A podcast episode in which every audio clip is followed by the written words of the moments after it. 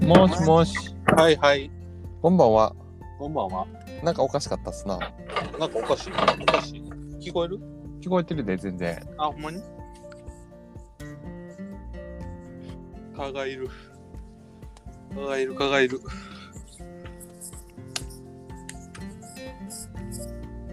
さてだて、ケイちゃん、はいはい。大丈夫ですかはい。えー、っと、蚊がいる、蚊がいる。え 大丈夫ですか大丈夫です。えー、最終日です。もう最初、7月終わりですか。もう終わります。もう言うても夏半分過ぎました。いや、またコロナがすごいことになってるで。すごいなってます ね。東京って体感的にどうなのいや、お前も言ったけど、東京の人らはもう感覚的にはもう、ないも一緒なんよ。あーこっちも一緒。もうみんな、あ、な増えてきたなーみたいな感じ。 いや、もうなあ。もう、もうそんなもんやんな、人間って。偉いもんで。そう。 えらいもんでもう慣れやわ、こんなもんは。うん。そうね。いやーでも、非常事態宣言しか出せへん、この国でこれ以上抑え込むこと無理やからさ、そうだね。こっからはまあワクチンをどんだけスムーズに打って、病床をどんだけ守るかっていう感じなの戦いなのけど、うん。とりあえずあれよね、あの医療関係者がみんな打ててるっていうのが、だいぶ楽よね。まあ、そうね。そんなに防護せんでいいわけやから。うん。でも、あの、デルタ株に関しては、効果がない、しょ立証されてないから、うんファイザどうなるねー社のやつが70%ぐらいやっけいや、あのデータも信憑性ないらしいよ。あ、そうなん。うん。だから3回目打ついう話してあるけど、3回目打ったら、効果があると、今のところ言われてる。言われてる。で、ついでに言えば、えーワクチンの有効期限というか、うんうん。えー効能の効果がね、続くのが、どこまで続くんやっていうのがそまうそうだ全然見えてないっていうのがな。そうね。だってこれさ、イギリス今、舵切ったけど、これ半年後に薄れてくるみたいなワクチンやったら、やばいね。めちゃめちゃやばいね。いやけど、絶対にずっと続くわけはないからさ。まあね。うん。それはもう絶対にどっかで、まあ1年2年ぐらい、長くても1年2年とかで、ね、効果が失われるからさ。抗体ってさ、一回できたらずっとあるんじゃないのあのワクチンってやっぱり変異してしていくから、毎年インフルエンザもそうやん。だからインフルエンザって毎回ワクチン打つやん。ワクチンが変異するんじゃなくて、ウイルス自体が変異していってるそうそうそうそうそうってことそうそうそうそう。で、今回のやつはやっぱり変異するスピードが人自然のわのウイルスのそれじゃないって言われてるからね。やっぱおかしいよなまあまあ、ただ、ただまだ証拠がないのに中国がどうこうっていうのもすごいナンセンスやからさ。まあね。うん。だからまあまあもう、今ある現実の中でどう向き合うかだけの話やわな。はあまたさ、こうやって政府は多分、締め、どんどんどん締めていくやろうんうん人の動く制限をかけていくやろうん。うん。いろいろまた動かんくなんのよ、これで。そうだよね。もう、体感とさ、そこの政府の発言発信がさ、ずれ、めちゃめちゃずれてるから。うん。いやーこれはしんどいななんかもう腹立つしうんう。んサリとってどう舵切ったら政府もいいんかわからんねえろなもういやけどいけ あの菅菅さんどうしたもう魂抜かれたあの人どうしたんもう全く見てないかわからんけどあそうあの人最近もうすなそれまでオリンピックのこと聞かれたらなんか結構なんか目輝かせて喋ってるくせにさ、うんワクチンなんかその コロナのこう話振られた瞬間にもう目が一瞬にして曇って うつむき加減になってなんかうつみたいな状態になってもう何言っても叩かれるから何にも言いたくないんやろなもう何言ってもあかんねんもんだってって感じだろ総理、今日3000人を超えたようですが、つって、受け止めお願いしますって。コロナについては喋ることはありません。あそう あーあほんまにもうメンタルいやほんまになほんまに鬱になるていやもうこれ一人のさ責任でやったらあかんわやっぱりあんな、うん総理大臣、総理大臣って、なんか日本の総理大臣ってす ごい微妙やな。いやというよりなやっぱりなこの国民この国民性の中でうん人が一人の人がオペレーションするって無理やわやっぱり無理無理、な無理無理。誰がやったって無理やわこれはうん。もう上げ足取りすぎやもん、うん何にしたってむ村やわ、村。うんもうほんまにしゅなんかさ政府を村八分にして気持ちよくなってる人が多すぎんねんちょっと、それは最近すごい思うわまあねまあもう俺はほんまにオリンピックすら全く情報入ってきてないな 偉いもんでオリンピック俺も全然見てないけど、メダルがすごい多いらしいね多いね。みたいなねあとなんかようわからんけどサッカーがめっちゃ強いなわあそうなんけわからんけどなこの間フルフランスに圧勝してたからな ええフランスってこの間のワールドカップ優勝した国よなんでそんなことなんのわからんなんか日本のさこうしこうフィジカルのポテンシャルよう分からんよねっていうかその若い世代やからなんかななんなんやろなんななんやなんなんやろやっぱお若い世代はすごいんやけどその人らも年いくとおかしになるしうん、あややっぱりでもすあれじゃない日本の教育がべんまさしくなんじゃない、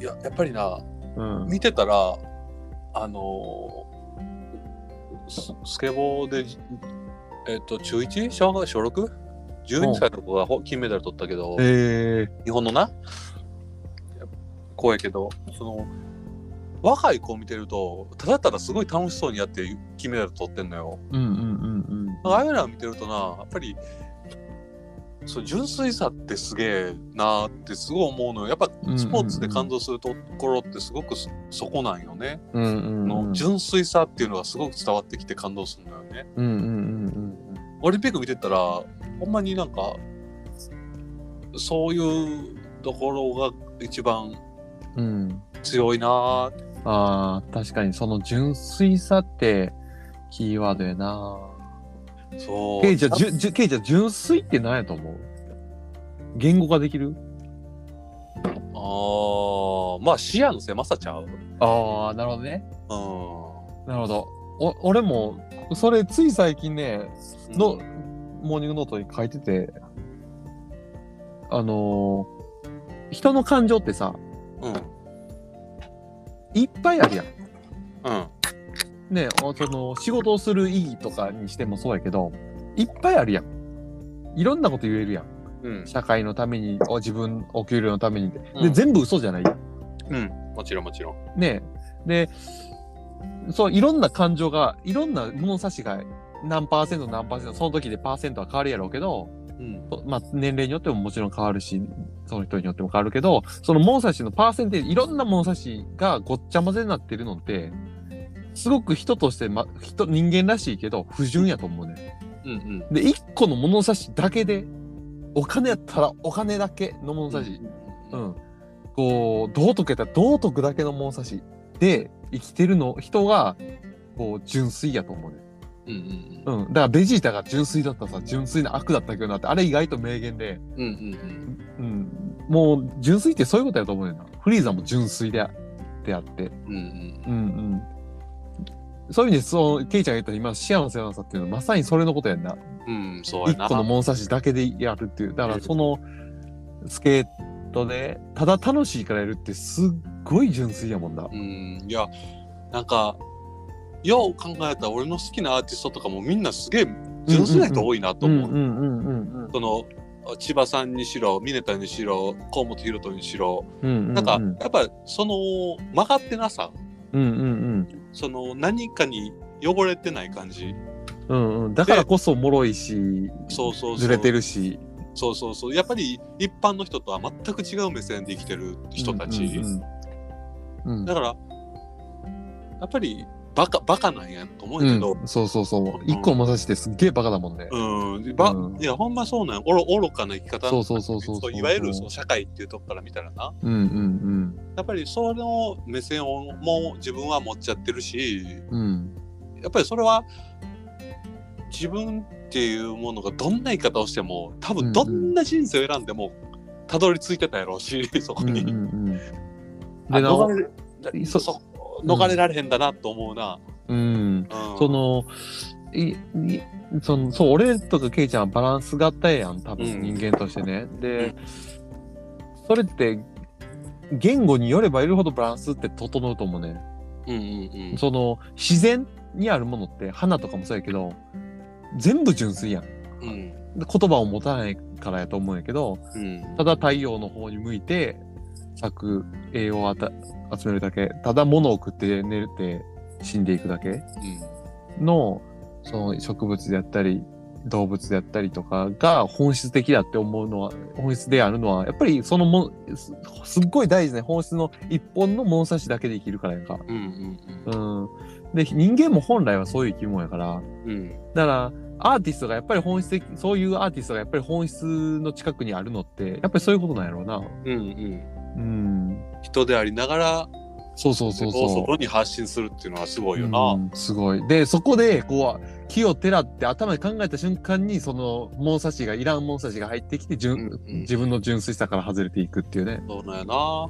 うん。まさしくその椎名林檎は好きやけど東京事変は好きじゃないっていうのとうん。まさしくそうなんやな東京事変なんかはそのものすごく理理に理で固められたものというかね。うん。そうなのよだからね。やっぱり初期衝動の、こう、なんていうのかな。うん、そそのれが美しさみたいなものはやっぱりその愚かさみたいなところがやっぱり気持ちいいのよね。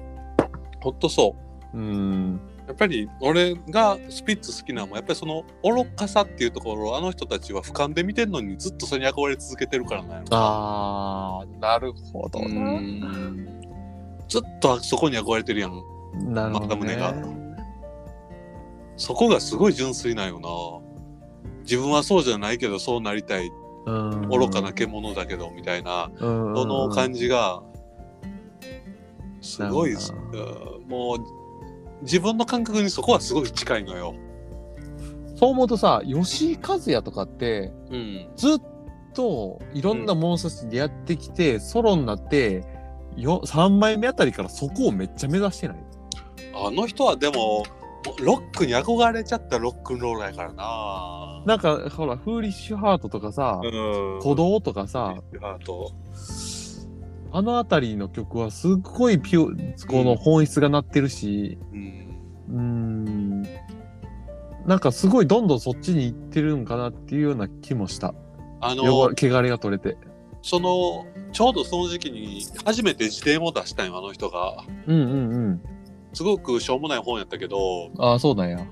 なもうやっぱりロックアーティストの自伝なんか読めたもんじゃないな。うんうんううんん。そのなんか自分に寄っちゃってるし、うんうん、いうやん。その自分の不幸不幸に寄ってるというか。うん。あの、堂本剛のうん僕の足跡、足音かなんかやったから、うんみ見たことある自分のエッセイみたいな。ああ知らん知らん。もうすごいで。痛すぎて。あそうなんや。もうすっごい。お花咲きすぎてる。いやでもロックアーティストの自由なんかもうだ全部そうよ。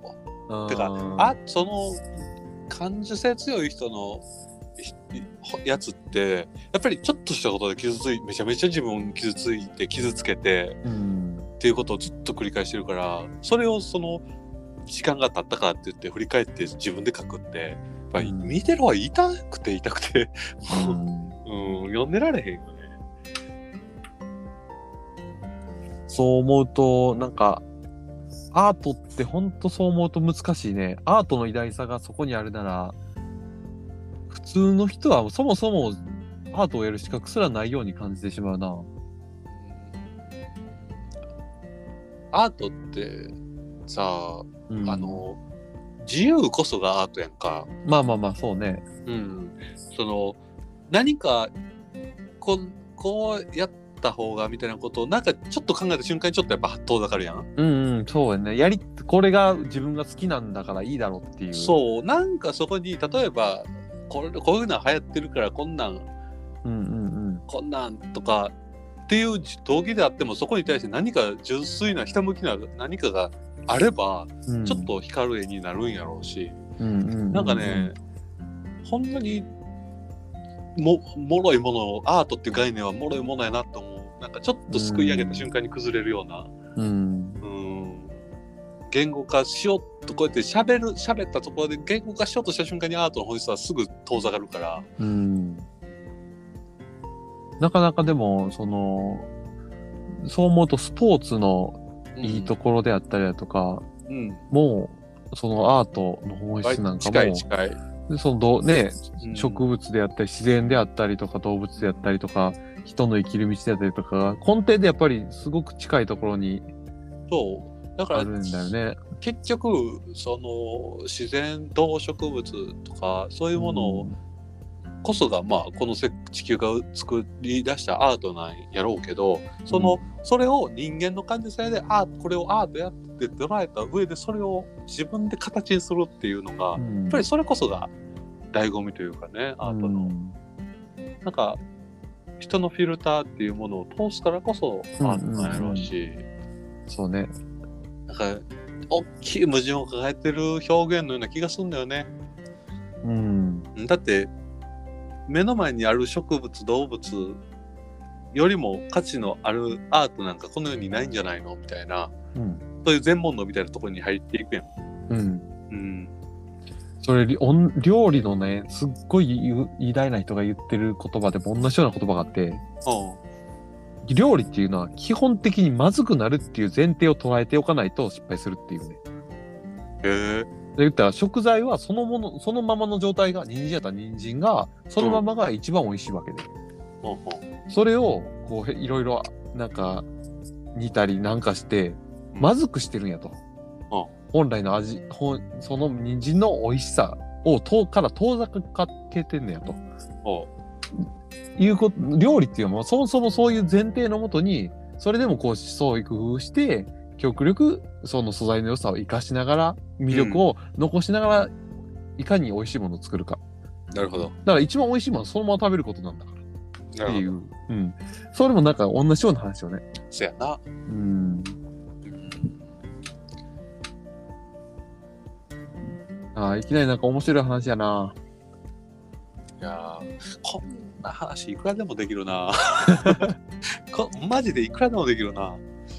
うんあ、のさ前もしんちゃんが言ってたけど、うんえ、っと、歌詞の話で。うんえっと、メロディーとうんうん歌詞があんのに、リズムとうんメロディーと歌詞があるのに、歌詞で全部説明しちゃってる。じゃあもう音楽じゃなくていいやんっうんうんていう話と一緒でさ、うんうんその歌詞だけでうんうん全部説明しちゃったら、後の音はもう雑音やんみたいな。うんうんうんその足し算足し算で結局うんなんかごごちゃごちゃってうんなんか音楽的にリッチなような気がするけど全然リッチじゃなくてうんうんすごいバランスのある音楽が多いよねっていう話を前にししたらと思うけど、うんうんうんしたねなんか今その話もすごいあの料理の話聞いててすげえそれが思い浮かんでああなるほどね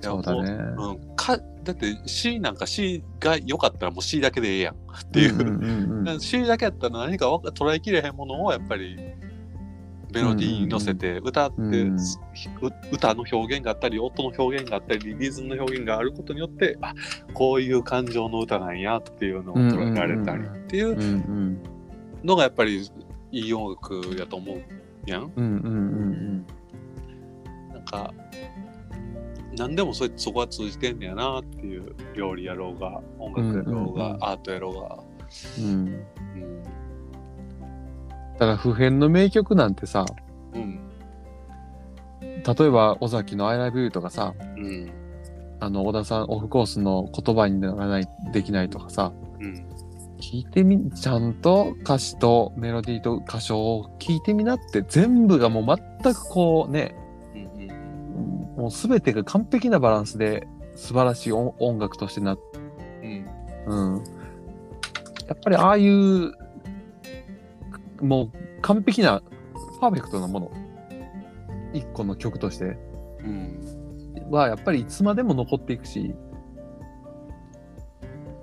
全然こう廃れていかへんし、なあそそんなあのーうんえーっと令和に残したい名曲みたいなのが令和に変わる時によくなんかテレビでやってたんよおー、そうなんや。そうで、えー平成の名曲っておう平成初期ばっかりなんよねあ、そうか。そう平成のその後期の曲ってうん。ピ全然思い浮かばへんな。 ないのよないやろな。ない思い浮かばへんっていうか。いやほんまにねな,、ないのよあの、いいよスマップのトライアングルとかめちゃくちゃいいけど。マニアックやなあれはでも残したい曲やな。めちゃくちゃ好き。いスマップはいい曲いっぱいあるよなっぱいあるよね。本当にいっぱいあるよね。うんあの、あの、もう夜空の向こうの後の朝日を見に行こうよ。ああ遊びに行こうよあれもめっちゃいいのよ。いい曲やないい曲。うんスマップはほぼほぼ全曲いい曲って言ってくらいシングルはいい曲やなやっぱりすごい人らが曲書いて、楽楽曲提供がすごいいかついからないかつい歌詞も曲も、だって世界に一つだけの花もしアルバムの中の一曲やからなあ、そっか、そっか。それがあまりにもなんか反響が大きかったからシングルカットしたっていうだから、うんドリンクスマップかなんかに入ってたと思うんやけどうんうんうん。あのアルバムすごい名盤やけどあの世界に一つだけのののアルバムバージョンそのドリンクスマップうバージョンんは、あのアルバムの中の曲やからうん。うん。すげえ今聞いたらしょぼいんよへえ。そうなんや。そうシングル用にちゃんとやっぱり作り直されてて、うーん。あの曲牧原紀之すげえ曲作ったなあ、そういえばさ、今回、そのしゃ、テーマでさ、喋るんでさ、あの、今一番、今の自分が泣ける曲うんうんうんで、そういえば、一般的に泣ける曲ってなんなんやろうと思って、おう調べたら、全然ピンとこへんだわ。あそう失恋ソングばっかりやねええん。え、みんな失恋ソングで泣くのと思って。失恋ソングって泣かへんな仲よいやそこは泣か泣いたことないんちゃな。うかそれなって高校生の話、中学生、高校生の話じゃないのっていう。ああ、失恋ソングって泣いたことはないな。何やったかなあ、あと、そうそうそう。あのーもう恋なんてしない牧原が男女ともにランキング、男性1位で女性あん5位なとかいう。曲で泣けんのなんで泣くのあれで泣くのチープすぎひん その涙。いあれで泣くってどういう感情なんやろや、わからん。な。いや、わからんな。うん。ほんで、女性の1位がね、HY の366日。ああ、わかってるわかってる。うん。あの曲はね、説教みたいな曲やで。うーん。う、うん男の人に対し、うん、説教に近いね。ーん。うん。まあ、女性の、あの、支持を受けるのはすごいわかる。うーん。女の人が男性のことをすごく理解しようとしてるっていうことを伝えてる曲だから。うえん。えはい。じゃあ、その話出たところで聞いていいですか、そうね、俺めっちゃ悩んだわ。俺も、あれでも結局最初に思い浮かんだ曲かなって、さい俺聞も結くようにな局っ最終的に紆ん余曲折して一番最初に思い浮かんだ3曲やった。た。うん。もうやっぱこういうなんてパッと思い浮かぶもんやな。うん、そうね。うん。まあ最近それで泣いたからやろうけど、割と。正直、えっと、泣いた曲ではない。うん、ただ感動する。感感動するっていうか一番心が動く、うんうん、うん。動いた。曲3曲って感じ。うんうん最近うん曲聴いて泣くことないねあ、そうか。ん。うん。曲聴いても泣かへんし、映画見ても泣かへんし、本読んでもあんま泣かへん。うーん、そうなんや。昔みたいに全然泣かんくなった。あ、ほんま、俺すぐ泣くわ。俺もう全然、そういうところなくなったなあ、ほんま。あの、い今子供らがさ、ワンピース最近割と見んねんか、YouTube でう。んうん。ほんで、これまでの仲間の総集編みたいなのにさ、それは泣くわ。もう な、もうな、一それは個の、ゆ一個の動画で俺何回泣かなあかんねんと思って。それはあかんわ。ワンピースのその仲間編はほんまに全部あかんもん。全部あかんな。も全部あかん。う俺波編あかんわ、あれ。あ、ナミも絶対無理無理。波ほんまあかん。無理無理。あと、オーナーゼフもあかん、やっぱり。ああ、おああんなん絶対無理。かん。ほんで、ヒロロクも無理やろひろゆき無理、無理。いや、その思い三つ思いか出なしただけ、思い出しただけ投げてくる。俺泣け、泣いとるから。あの、が骸骨、骸骨マークを。だって、これは、お前どこなどこが泣かへんねん。いやあもうなあそんんななことなくなったなあって。んなどの口が言うとんねん。あんなんす ぐ泣く。いや、俺、あの、あああれやねんあの、泣泣くようなやつが最近苦手なんよ。その感動するような作品うが。んうん。感動させようとしてるようなもんがちょっとね。感見た情くながい、ね。いや、感情があんまり動きたくないの。なんかしんどいから。うん。こうやって俺生きてきてここまで生きてきてよく一番一番自分が強く噛みしめたことが感受性豊かやとしんどい生きるんが、うん。うん。うん、もうなんかいろんなニュースとかにめちゃめちゃ揺さぶられるしあの東京なんかおったら人が草がおるからその人一人誰か目に入った一人ちょっといらん嫌なことされたらしてたらもうそれだけすごい嫌な一日になるしそういう感受性豊かやと生きていくのがしんどい。うん。だからもうできる限りいろんなものに目を伏せてる、うん。うん、そうやってなんかう音楽でも映画でもできるだけそういうアンテナを伸ばさんように伸ばさんようにっていう感じやな、エンタメとして取り聞いてるみたいななんかケイちゃんやっぱり田舎で生きる人やな。生きなあかん人やな。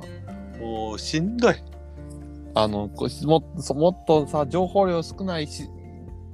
情報量多い方がいいとそういう意味では情報量が多い方がいいんかなゆこういう自然の豊かなところで生きたらそんなこと思わんと済むのになうんそんな嫌な気持ちになることないね。ほんまになんか昔昔の自分が羨ましいわほんまにうーん、俺全然思わへんもんな。いまだに昔のその感覚の延長にいるからな、多分。そういう意味では。でもめっちゃ分かりやすく前も話したけどそのお父さんのあの件のところですごく過去の自分を捨てたからさ、うんうん切り離した感覚があるからうん。うん。なんかまあそこの延長上の自分っていう感じはすごくすんねんけどなしっくりきてるうんびっくりきてるはすごいしっくりきてんねんけどなこの感じ。うん。そっかそっか。うんでじゃあ曲をね、うん。えっとね、あいみょんの君はロックを聴かない。おお意外うん。毎回グッとくる、サビの歌詞が、。うんうんうん。君はロックなんか聴かないと思いながら少しでも僕に近づいてほしくて、うんロックなんか聴かないと思うけど、僕はこんな歌で、あんな歌で恋を乗り越えてきたっていう、うんうんうん。こういう俺のことやんっていう。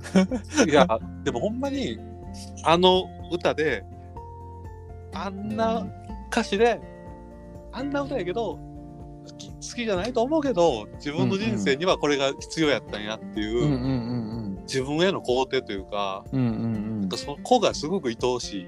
うん。うんうんうん。なんか、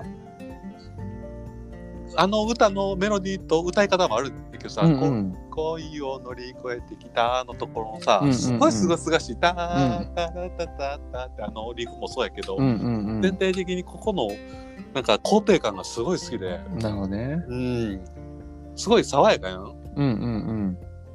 分かってほしいっていうちょっと押しつけがましい気持ちやけどうんうん。でもやっぱり自分自己肯定のなんか人生参加に近い感覚がすごいうんうんうんんだよね。うん。うんなるほど。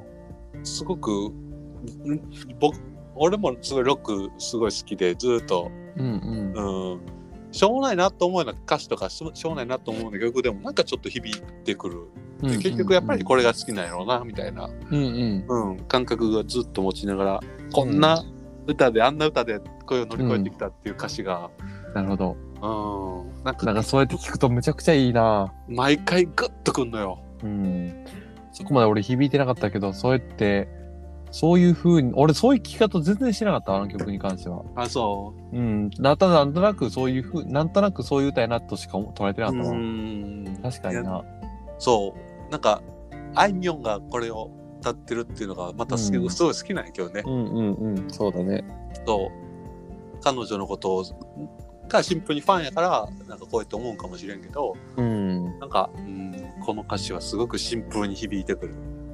いいよね、んいい意外だったでしょ。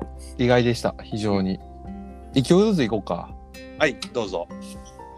えーとどうしよっかなどうしよっかなうーんとねえー、じゃあえー、と若者のすべてあ出た。うーんササニーデイちゃんはえっ、と それってサニーデイじゃないサニーデイ じゃない。えっとなんでそれが出てきたんえっ、とあれあちょっと待ってやちょっと待ってやフジファブリックなんかおもろいフジファブリックはいサイレンってどんな曲やったっけあれ曲すら忘れたわ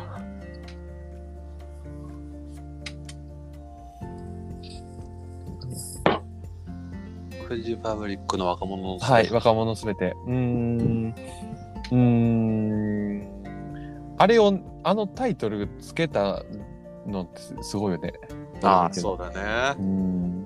いやもう最初から書いた瞬間からうん。なんか自分の気持ちを完全に書き切ったっていう感覚があったんやろうなそうだろうね。池村さんにもなう、てかもう、俺のじ人生は、これ、うんここにあった、すべてはここの日のためにっていう日があったんやろな。うんうん。いや、俺は本当あの曲に関しては、うーん、今でもほんまあかんねん、あの曲は。うんもうこあの高校の時のあのうん高校3年生の時のあの夏の夜にうん帰っちゃうのよ、うんうん、もうあの頃のももろくて弱い自分になんでやろ俺もあの曲聴いたらもうそそこなんよねうんあの曲が持ってるそのパワーあれ多分全員み聴いた人はみんな多分そこに連れてかれるんちゃうかなあのノスタルジックな、あのくみんながあの匂いを嗅いでる気がすんのよなんだろうあなのううんんであのサビ入る瞬間ところのトゥトゥトゥトゥトゥトゥトゥトゥトゥトゥトゥあのきれいなこうほ場面転換うんでそこから広がる物語があまりにもこうドラマチックやけどリアルで、うんうん、本当にこう夢がかなその瞬間叶ってるような気がしてうんあの世界にほんまに入り込んじゃうのよね。うんもう本当にこう自分のあの頃の自分が愛おしくて愛おしくて。ううんんいやーわかるうーん今ああれはけあのーあなんであの曲を知ったんか忘れてんけどいやしんちゃんなサマーヌードやと思うそうそうそうそうそしんうちゃんがサマーーヌーそドうだって知ってるって聞いてあああのヤマピーのドラマなってなってあ曲がさつってああフジファブリックっつっていうのを話した記憶があるそうそうそうだそうだそうだそいやねあのドラマすごいすごかったよなんであの曲を今更使ったんやろっていうタイミングでうあれだから脚本家がもうめちゃくちゃ響いたようなも多ん分だってあのあの曲を使うためのドラマやったやんうんまさに絶対そう絶対そうあのー都会に行ってそう、うんえっとなんか人気者になってる彼女と、うん田舎でくすぶってる彼うん元彼っていう設定やったやろ、でそのえまあ街行って出てうんでぜ帰ってくるねって約束してて、うんうんうん長澤まさみが。うんでこの曲お二人の思い出の曲やったから、うんで山 P は「えこれって別れる曲だろ?」って言って「うんうん違うよ」って、うんうん「これはまた戻ってくる最後に戻ってきて二人では幸せに手つないで花火を見てるんだよ」うんって言っててだからそれを信じてうんあれいなく長澤まさみがいなくなってもその曲ばっかり聴いてておうでいつか帰ってきてくれるって思ってて実際に帰ってきたうん帰ってきたけど私のことは忘れてってうん言って、まだ戻っていく切ないもう完全に曲ありきやもんな曲ありきもうだからあの曲がの歌詞と絡めてこうストーリーを作ってるよね完そう全やになだからあれねつドラマの最終あたりに2つぐらいの話はもう全然いいこうあんまりこう最高って感じじゃないでうんその辺までのはんその辺までの構想がすごくよ良かったうんうんすごかったどういう落としどころやったか忘れたわえっ、とねカリナさんがうん言ったらヤマピーとその恋ずっと恋人を待ってるヤマピーに恋しちゃうのようんうんほんでヤマピーもだんだんその人に心を開き出してカリナさんに心を開き出していくやっぱりでも長澤まさみのことが好きでうんほんで2人でえーっとやっとこう二人、えー、山火とカリナさんが仲割と仲良くなって初めて2人で夏祭りにそこの村の夏祭りに行くってなってそこで告白するって決めてた時 に長澤まさみが現れちゃうそのうですせやせやせやせやったせやったほんでもう私はここあのタイミングで現れるなんて私はやっぱりダメだっていうことだって諦めてうんうんうんでもなヤマピーは実はもう長澤まさみにそれを振られてもまあもうカリナのことがの方が大事になってたんやけどでもカリナはもう東京行っちゃううんで長澤まさみ長澤まさみで東京行っちゃうほんで俺は何やってんだってなってほんで周りの友達とかも知った激励受けて東京に行って1年後みたいな感じでもう一回カリナさんと出会ってハッピーエンドみたいな感じああなるほうどなんそうそうまあまあまあまあまあまあ無難な落としどころやなそうだねうだけどやっぱりその心のくすぶり忘れらんねえよっつってんくすぶってる時の山 P と音楽の流れるタイミングとかね何なのこあの曲みたいな感じのところでもうおおみたいな やめてやめてみたいなあの曲のさうんイントロが好きダーンダーンかあの瞬間からもう夏の夜にすい、はい夕方ね夕方あうのん日がちょっとくそうあねの3時4時とかになってねうんあの感じのあの音だけでうんもう世界がそっちに行くからうんあれなんだろあれはね、ほんまに昭和、昭あ平成の1位かもしれん。あれ以上にできてる曲はないな確かにない、てかない。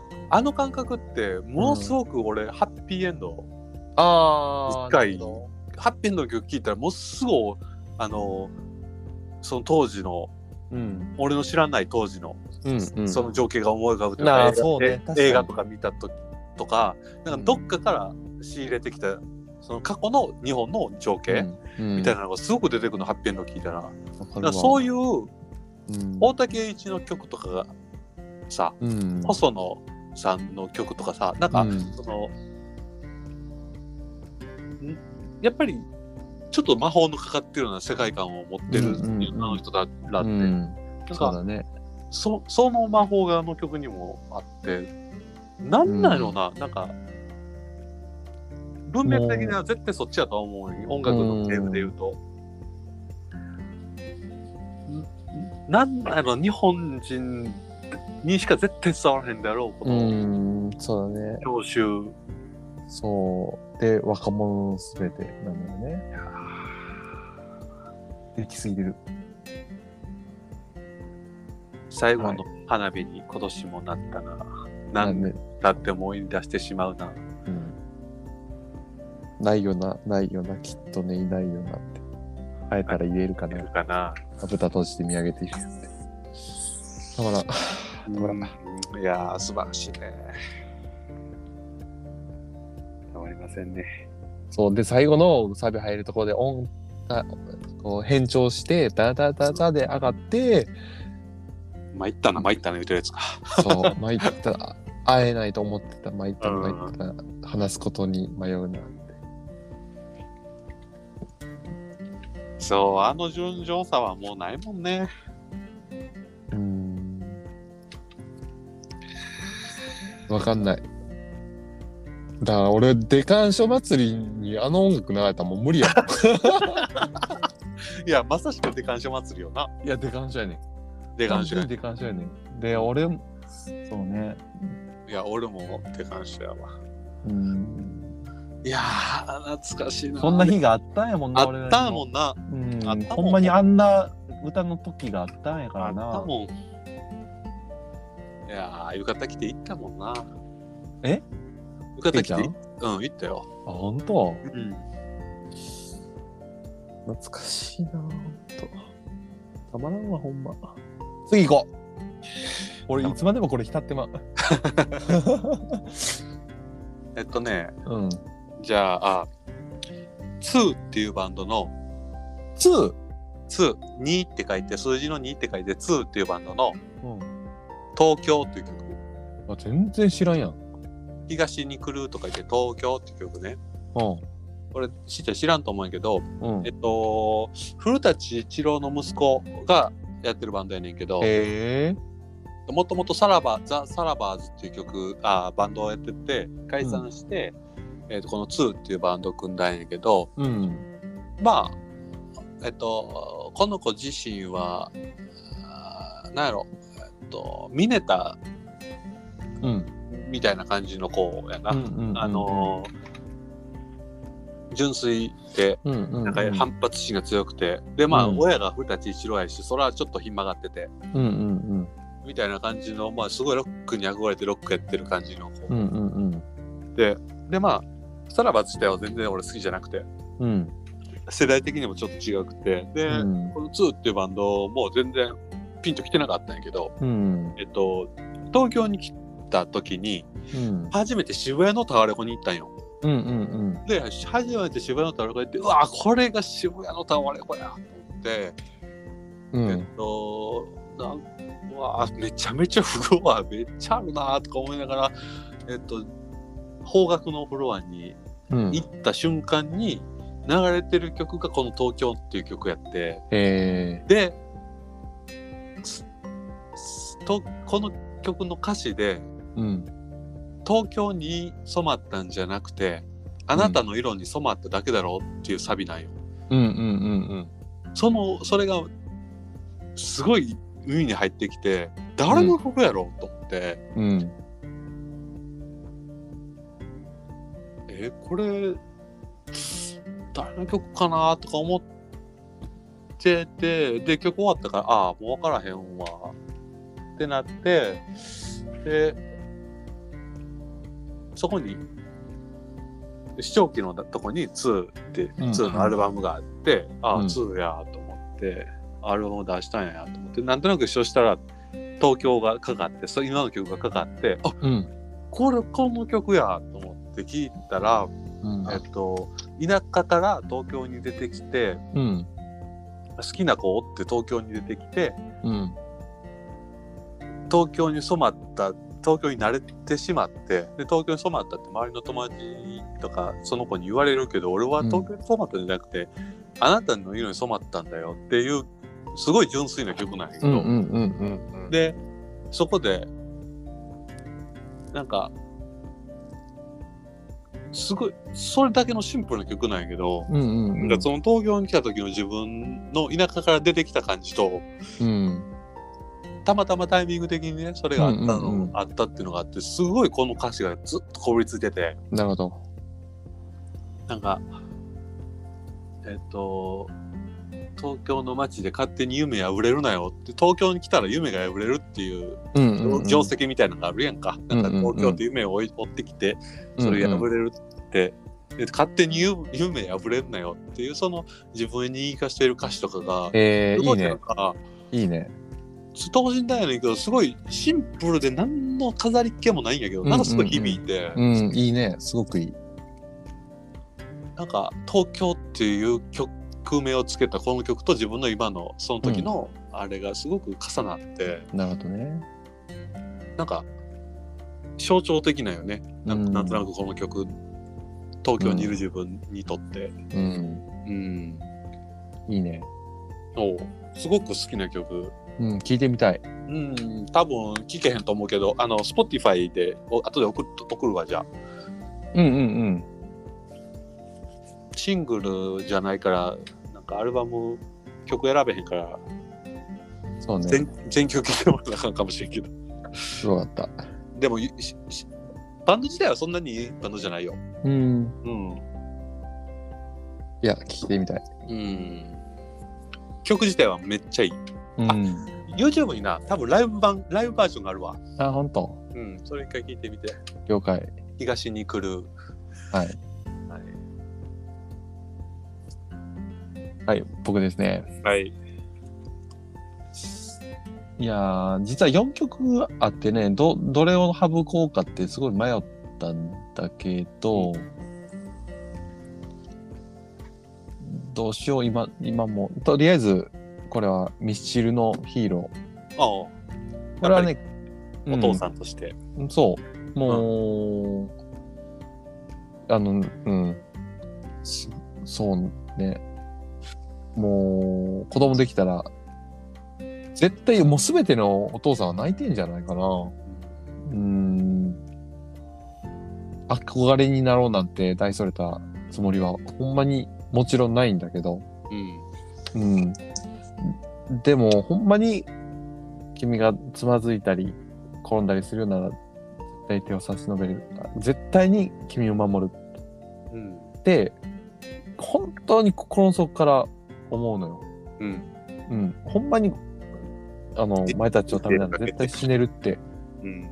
ほんまに思えるし、まあそうなった時に、んね、その、大それたつもりはなくても、ひ親ってそういうもんやんなっていう。うん。うん。よくぞあれをあんな歌にしてくれたなっていう。うう。んん。いやーやっぱりさ、うん。このぐらいの年になってきたらさ、うん。人生参加みたいなのに弱いよね。そうだね。人の人生って美しいよねって歌ってる曲って泣けち泣けるようね。んうんうん。うんそうだね。そこの工程の工程ってさ、うんやっぱ普段されへんからさ、うんうん。なんか自分で確認していくしかない作業をさ、うんうんそうやって言われるとね、やっぱグッときちゃうよね。うん。うんそうだね。うん。あれは、うん、いつ聞いてもですね。ですね。はい。俺さあ、ラスト。ラスト。まあ、うんスピッツでこんにちは。まあ、やっぱりそうなんやな。うん。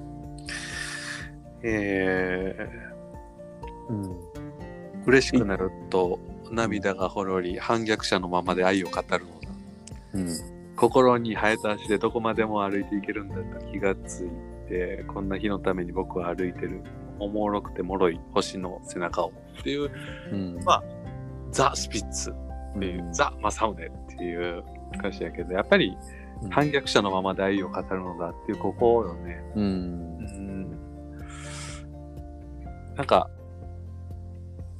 まあ、サウネのこう、やっぱりここが好きっていうのを、うんこうやって言葉にしてくれると、うん。やっぱり掴まれる。うんいつになってもキュンとする。うん。多分、おじいちゃんになってもこういうのに俺は心が踊る。うん。うん。っていう、なんか、自分のほんまにた変わらへん魂の位置を確認するような歌詞や。う。うんん。なるほど。うん。反逆者のままで愛を語る。うん。そうこの矛盾を抱えたまま生きていくっていう、うん。うんなるほどね。うん、いやーすごいこのうんさ曲はすごい全部すっぱらかで曲から書いてる歌詞の気がするんだよね。うんなんか心にあ生えた足でどこまでも歩いていけると気がついてなんてこんな歌詞書書かへんだやんみたいな。うんううんんどこまでも歩いていけるんだと気がついていやーたまらんっていう。うんう、ん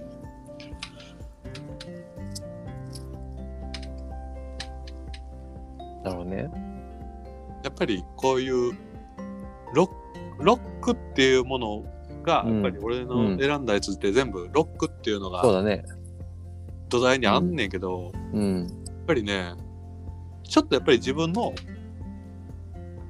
そのねじれた感じ、うんうんうんうん。自分がねじれちゃった感じがやっぱりこういうロックアーティストはみんな同じものを抱えてる気がすんのちょっと、うんうんうん。商業の商業ミュージックの上でロックをやってるっていうこと自体がすでにちょっとねじれてるみたいなうんうん。なんかちょっとね、響きやすいかな自分と近いかな、うん、なんか、うん、響くものはやっぱりここういう歌詞やなっていうのは、うん選んだものを見たら自分らしいなと思うな。うんう。ん。なんかさ、その、商業うん。ミュージックって言うとさ、うん。すごく汚れたようなものがしてさ、ような気がしてさ、うん。こう、ロックとかと対極にあるようなもののような気がしてさ、うん。それは、例えばお金儲けっていうことと、こう、道徳みたいなものが、まるで反逆、反、ね、相反するもののように、なぜか僕たちは思っちゃってるよね。うん。でも、ほその、そこにあると、実はその商業って結局人の集まりで、人がみんなそれに共感するから、そこにお金を出してでも、それが欲しいと思って商売が成り立つわけで。うんなんか、ほそこにお起こってる本質、その人それぞれの心の動きを見たら、別に何にも不自然なことはなくて、うん。正宗が言って、ケイちゃんが響いてることで、それって商業として成立してるわけで。うん。うんなんかそういうことをすごい最近いろんな場面で仕事してる時にね思って俺がやってる福祉の仕事もそうなんやけど、うん、福祉の本質も別に車椅子の性能とかさ、うんベッドの性能とかだって別にどうでもよくってその人が安心したりとか笑顔になったりとか人らしく生きれるっていうことが達成できるのであれば別に何だっていいわけでね、うん。うん、福祉ってそういうもんやから、うん。うん。だから、ただ手段として俺らはそのそういった福祉用具を扱ってるけど、別にこのフィジカル一つで何かできるのであればね、別にもうなんていらんわけで、うん。うん。何でもそうやねんろうなって最近すごい思うのよね。でも、うん。その音楽の話で言うと、いわゆる商業ミュージック、大量消費の中のただただそうやってうん作られてるミュ音楽っていうのはいっぱいあるからうん。うん。そうやって批判されるのはもうもちろんうんうん。そりゃそうやろって思ううん部うん分。もある。うん。その、なんやろな。例えばさ、うんよりたくさんの人のに響くように、うんこう、積み、紡ぎ出されるものうんにしても、例えば、牧原紀之をを取り上げたとしてね。うんでも、彼は、純粋にいいもの。うん。うん。どうしたら、こう、喜んでもらえるのかって、いこう、聞いてもらえるのかって、そこにあるものも、結局、こう、共鳴であったりだとか、そういったものなわけやんか。だしこれがねそれは、うん。これがねそのうん牧原紀之みたいなあの優れた音楽家とうん。いわゆるえっと商業ミュージックってのはまたちょっと違う気がするんだよ。でな、そこを明確に線引きするものは実はないやん。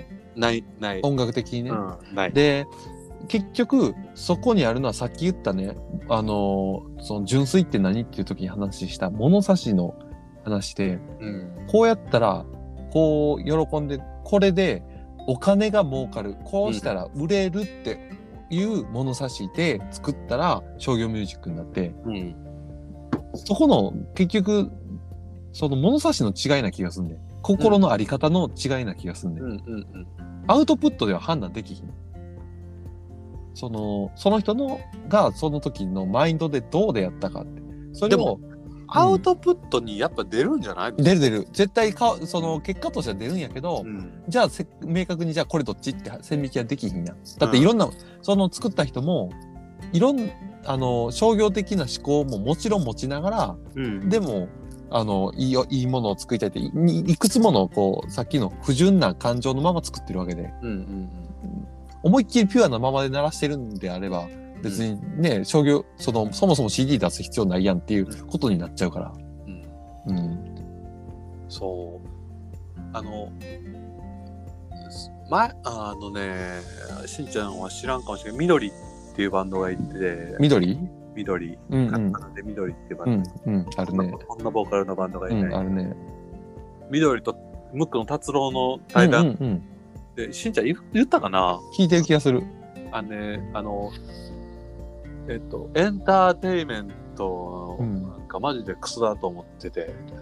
ことを緑が言ってて、うで、達郎がどうしてって聞いたら、んうんあんなのクソでしょ。お金のために音楽やってるなんて、マジで終わってる。汚れてる。うんみたいな気に、ムックはエンターテイメントだと思ってやってるよ。うんうん嘘でしょ。今、マジで言ってます。うんうんマジでエンターテインメント音楽はエンターテインメントだと思ってやってるよムックのミュ音楽はエンターテインメントでありたいと思ってるよってうん達郎が言って信じられない、うんっていうインタビューそのまま載ってたよそのうんうん文章、うんですごく違和感を覚えたその緑のうん僕の発言に対うんして、うんそう後だ藤ね悦後藤悦子っていうやつやけうんど、うんそいつに対して、いや、CD 出してるよね。うんチケットってライブしてるよね。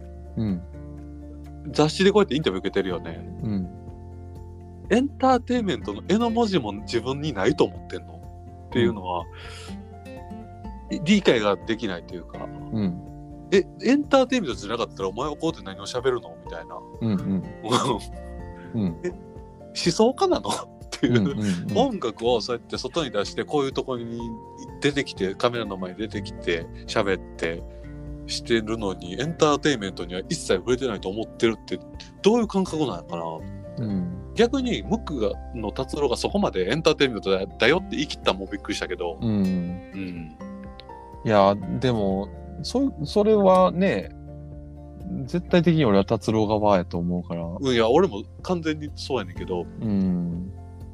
あのすごくそのエンターテインメントって言葉に対しての嫌悪感をすご強く持ってるんやなっていうのをうん。うん。すごい感じて、あ、うんでもまあ、そっかと思って、若い時って、確かにエンターテインメントって言われたら腹立つやろうなと思って、音うん楽うんうをん純粋にやってんのに、うんうんそエンターテインメントだよって言われたら、うんバカにすんなよ、うんそんなそんなつもりでやってないんじゃん楽しいから、ただ楽しくてやってんねん、みたいなうん風に。うんでも、ライブハウスで喜んでもらうう嬉しさみたいなの知ってるんやったら、それ、なんじゃあなんでよん喜んでんのうんなんでわーって手挙げてくれてんのお前の歌詞、お前の音楽が100%響いて、100%それに同意して、じゃないよね。そこに音楽の楽しさ、エンターテインメントの力が乗っかってるよねっていうのは、やっぱり若い子にはやっぱり捉えきれへんよね。う多分ん。そうだね。うん。青さなんやな。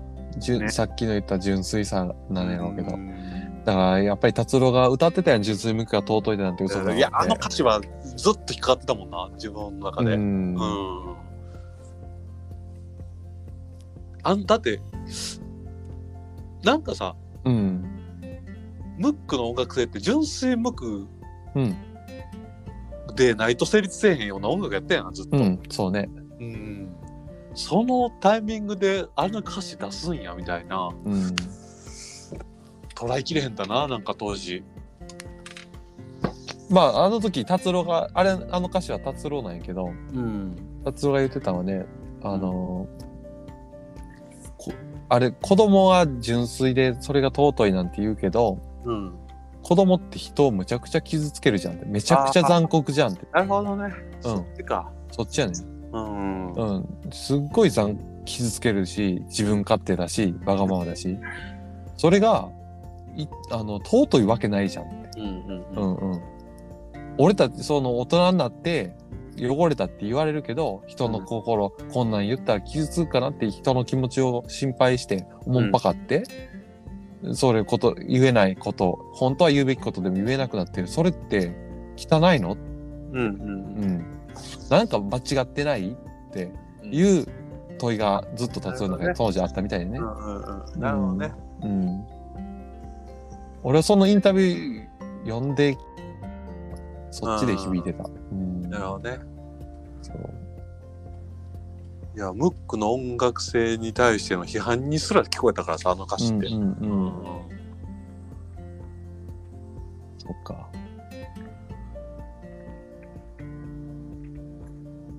いや、ムックのね、歌詞もね、いやや、っいっぱぱいあるよね。りいっぱいある、いっぱいあいっる。ぱいあるよね。うん、やっぱホリゾントはいつまでそたうってもだね。響き続けるし、そうだね。うん、うん。もう多分定定年までずっと響き続けるや ろな。うん。はい。じゃあ、僕のラスト。はい、ラスト。迷うんですけど、ベリーベリーストロングで、ああ、来た。斉藤和義。斉藤和義。斉藤和義やったら俺も一曲あんのよね。めっちゃずっと自分の心の支えやった曲が。うーん、なんていう曲それから月光。ああ、月光、月う光んどんな曲やったっけ、えーキース・リチャード開いた、えうー、んちゃうわ、えーキーキース・リチャードじゃないわ、えーつ分かってても月に手を伸ばすんだ。間違っても知らないぜ。うん、あれ。愛しているよと言えなくて、どこも順番待ち。うん。知らんか。いや、知ってるで。最後君じゃなきゃ生きれないみたいな感じの歌詞じゃなかったっけっけうんうん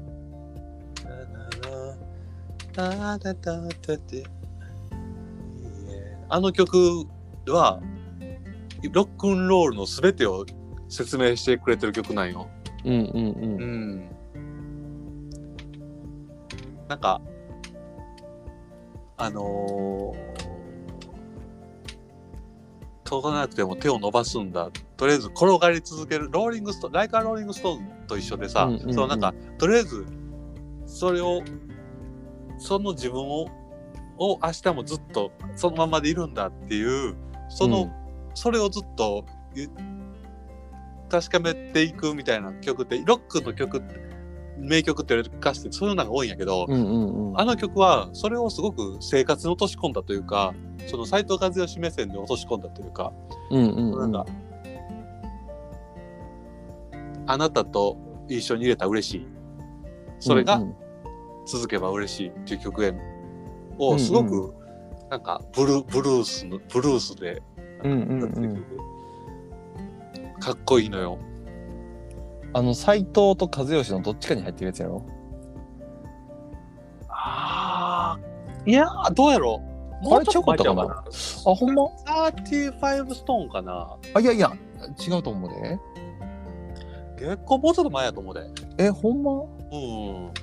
違かったかなあのな、その、斎藤と和義のどっちかの最後の曲もすんごい好きなのよ。ええー。結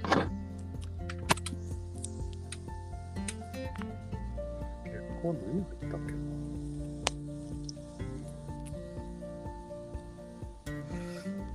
な。でも、ベリーベリーストロングはもう名曲中の名曲だよね。あれは、あれでも知ら、あんまり知られてない曲やけど。アイネクライネ、うん、うんじ実写化されたよね。あ、ドラマ、映画そう。うん。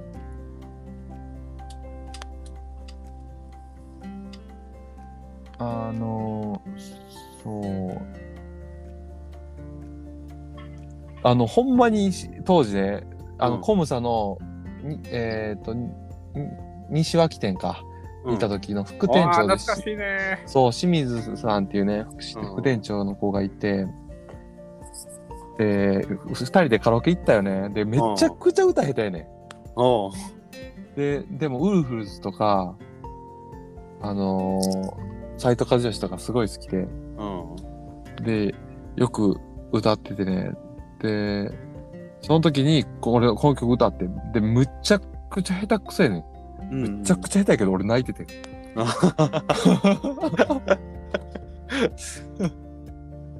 もうふわりもクソもあらへんもうずっとなんかこのカラオケの文字色変わっていくんなぞってうなんか言うてるだけやんみたいぐらい下手くそやったけどでも泣けたえー、まあまあ、うん、この曲はそういう曲やな。うーうんん。あ、ほんまや、斎藤に入ってるわ。あやろやろ、うん。そうあれ両方ともいいアルバムなのよねいや、いいアルバムやな。うん。そうそえっ、と、斎藤の方の最後の曲やな。う。あ、じゃあ、和義の方の最後の曲かな俺が好きなのは。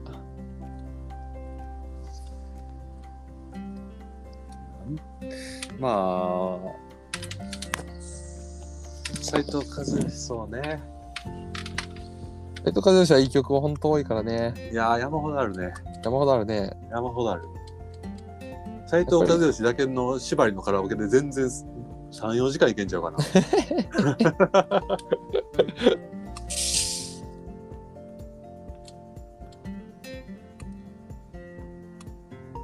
えーっと、まあ、そうね、もう、なんやろ、こう、結局人と人との絆の話やんか。あの、ん。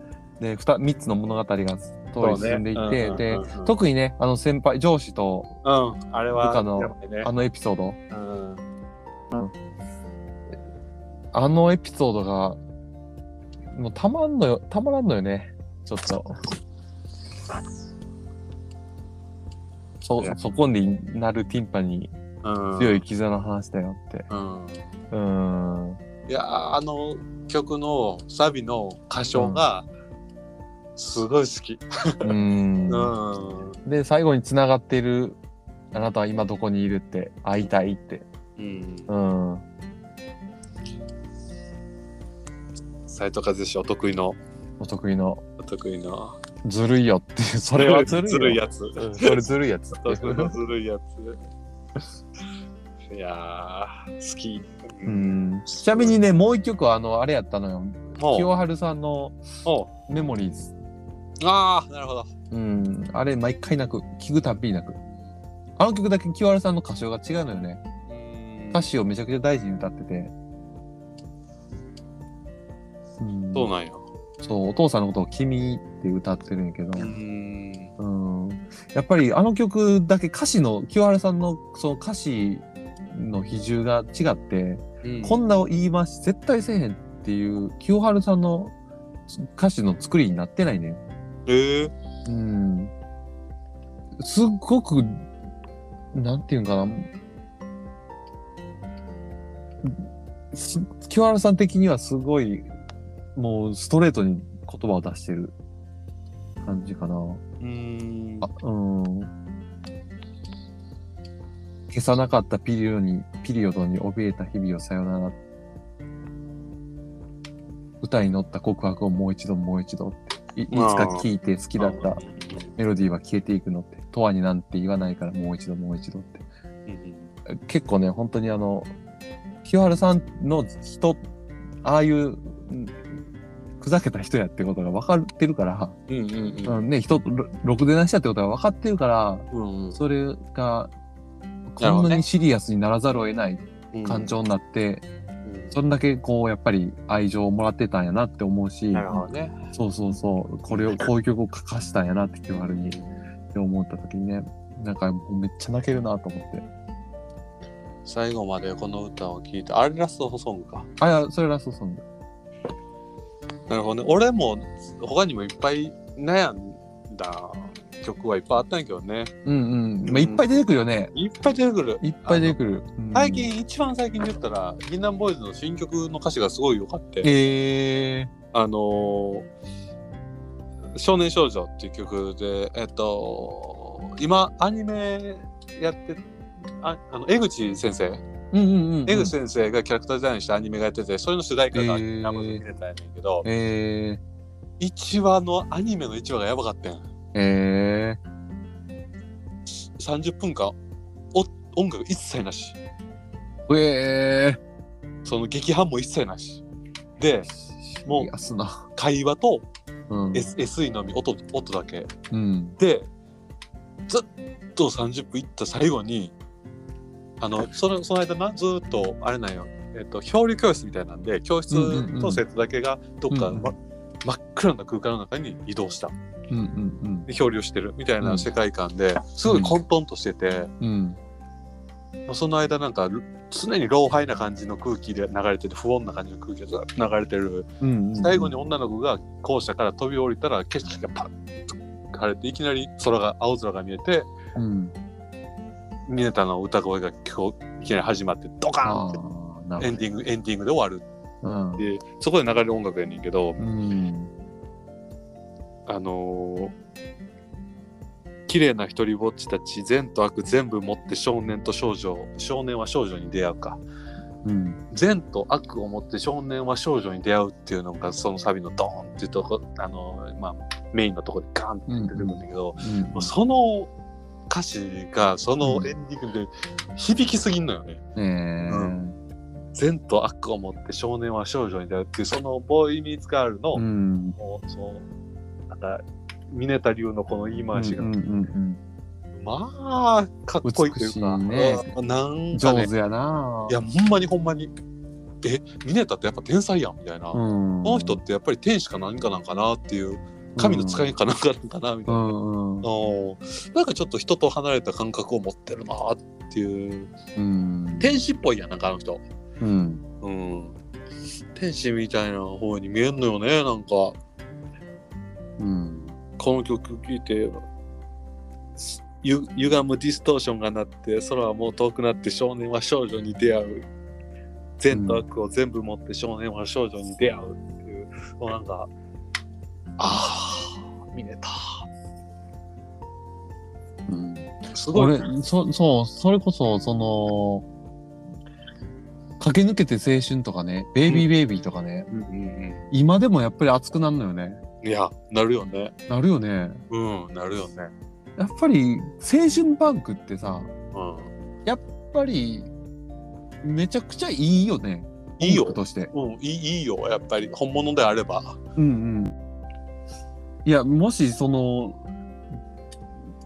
こう本物そういわゆる本物じゃなかったとしても、うんその時に、その、そ言ったら、その、純粋な、に、かき鳴らしてる、うん恥ずかしい、こうね、その、そうだ思ね春期のその感情を、うんこれすべて、それこそその、わ彼らなりの若者のすべてを鳴らしてるわけで、そうだねうん、その、やっぱり美しいのよ。美しいね何であっても。うん。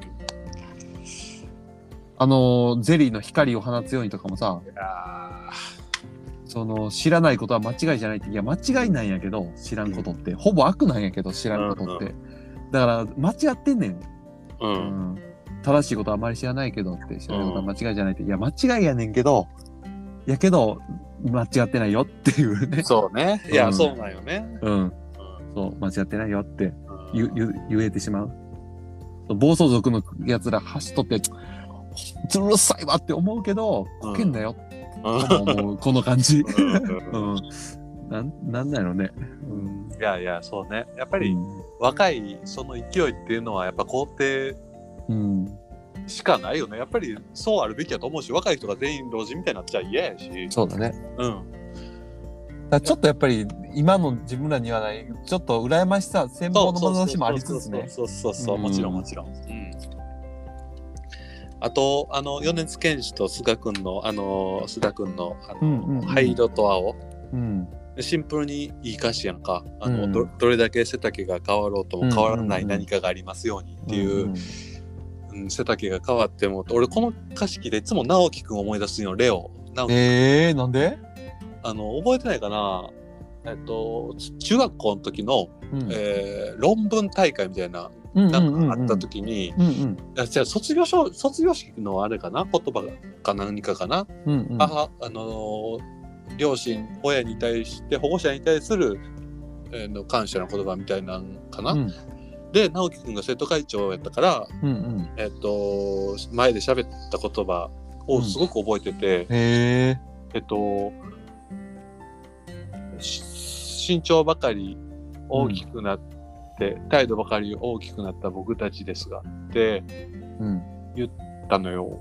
うんでそれ言った瞬間に父兄が全員、ってなったんよ。うん、なる。俺もう今泣きそうやもん。ってなったんよ。うん。で俺はその時ピンと来てなかったんやけどうん、あ直樹くんってすごいって思ったんようん、うん、うん。生徒会長なんやみたいな、うんなん、かすごくちょっと鼻遠く感じたというかその瞬間に、に。うん、うん、うん。っていうのをすごく覚えててでそ,、うんそれと同じことがこのどれだけ背丈が変わろうとも変わらない何かがありますようにっていうのを聞いた時に、なんかいつも直樹くんが思うかんでなんか、え背が変わ背が背が若いのを見てもー態度ばっかり大きくなっちゃってみたいなそこもなんか、変わらんでもなんか変わってないんやろうなみたいな本質は何も変わってないんやろうなみたいなうん。なんかそういう工程がなんかうん。そう感じられて、うんこの歌詞がすごい好きなんよね。うん、いい歌詞だね。うん、その歌詞で紐づくんは俺あれや、マリス・ミゼルのうん、大きな壁に壁に背のして書いた。お二人の言葉がうん。あれもいい歌詞よね。あれもいい歌詞やね。ね僕を見上げて優しく微笑んでるやからな、うんずるいうん。手伸びして書いたか言葉が。はあ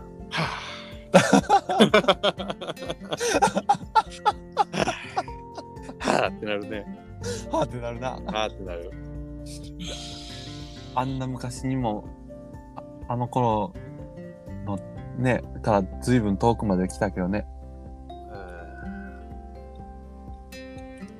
そう、あのーラピュータのね、シェイプっていう 曲の歌詞も、そう、随分遠くまでうん気がついたら来たんだっていう歌詞があって。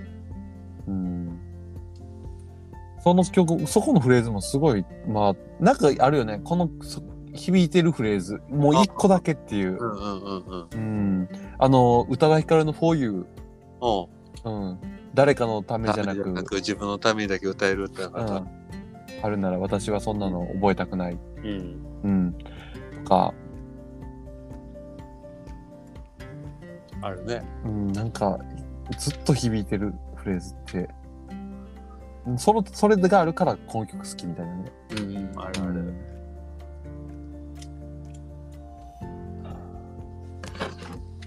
はあ、なんか、なんか、なんか、せなんか、あれやな。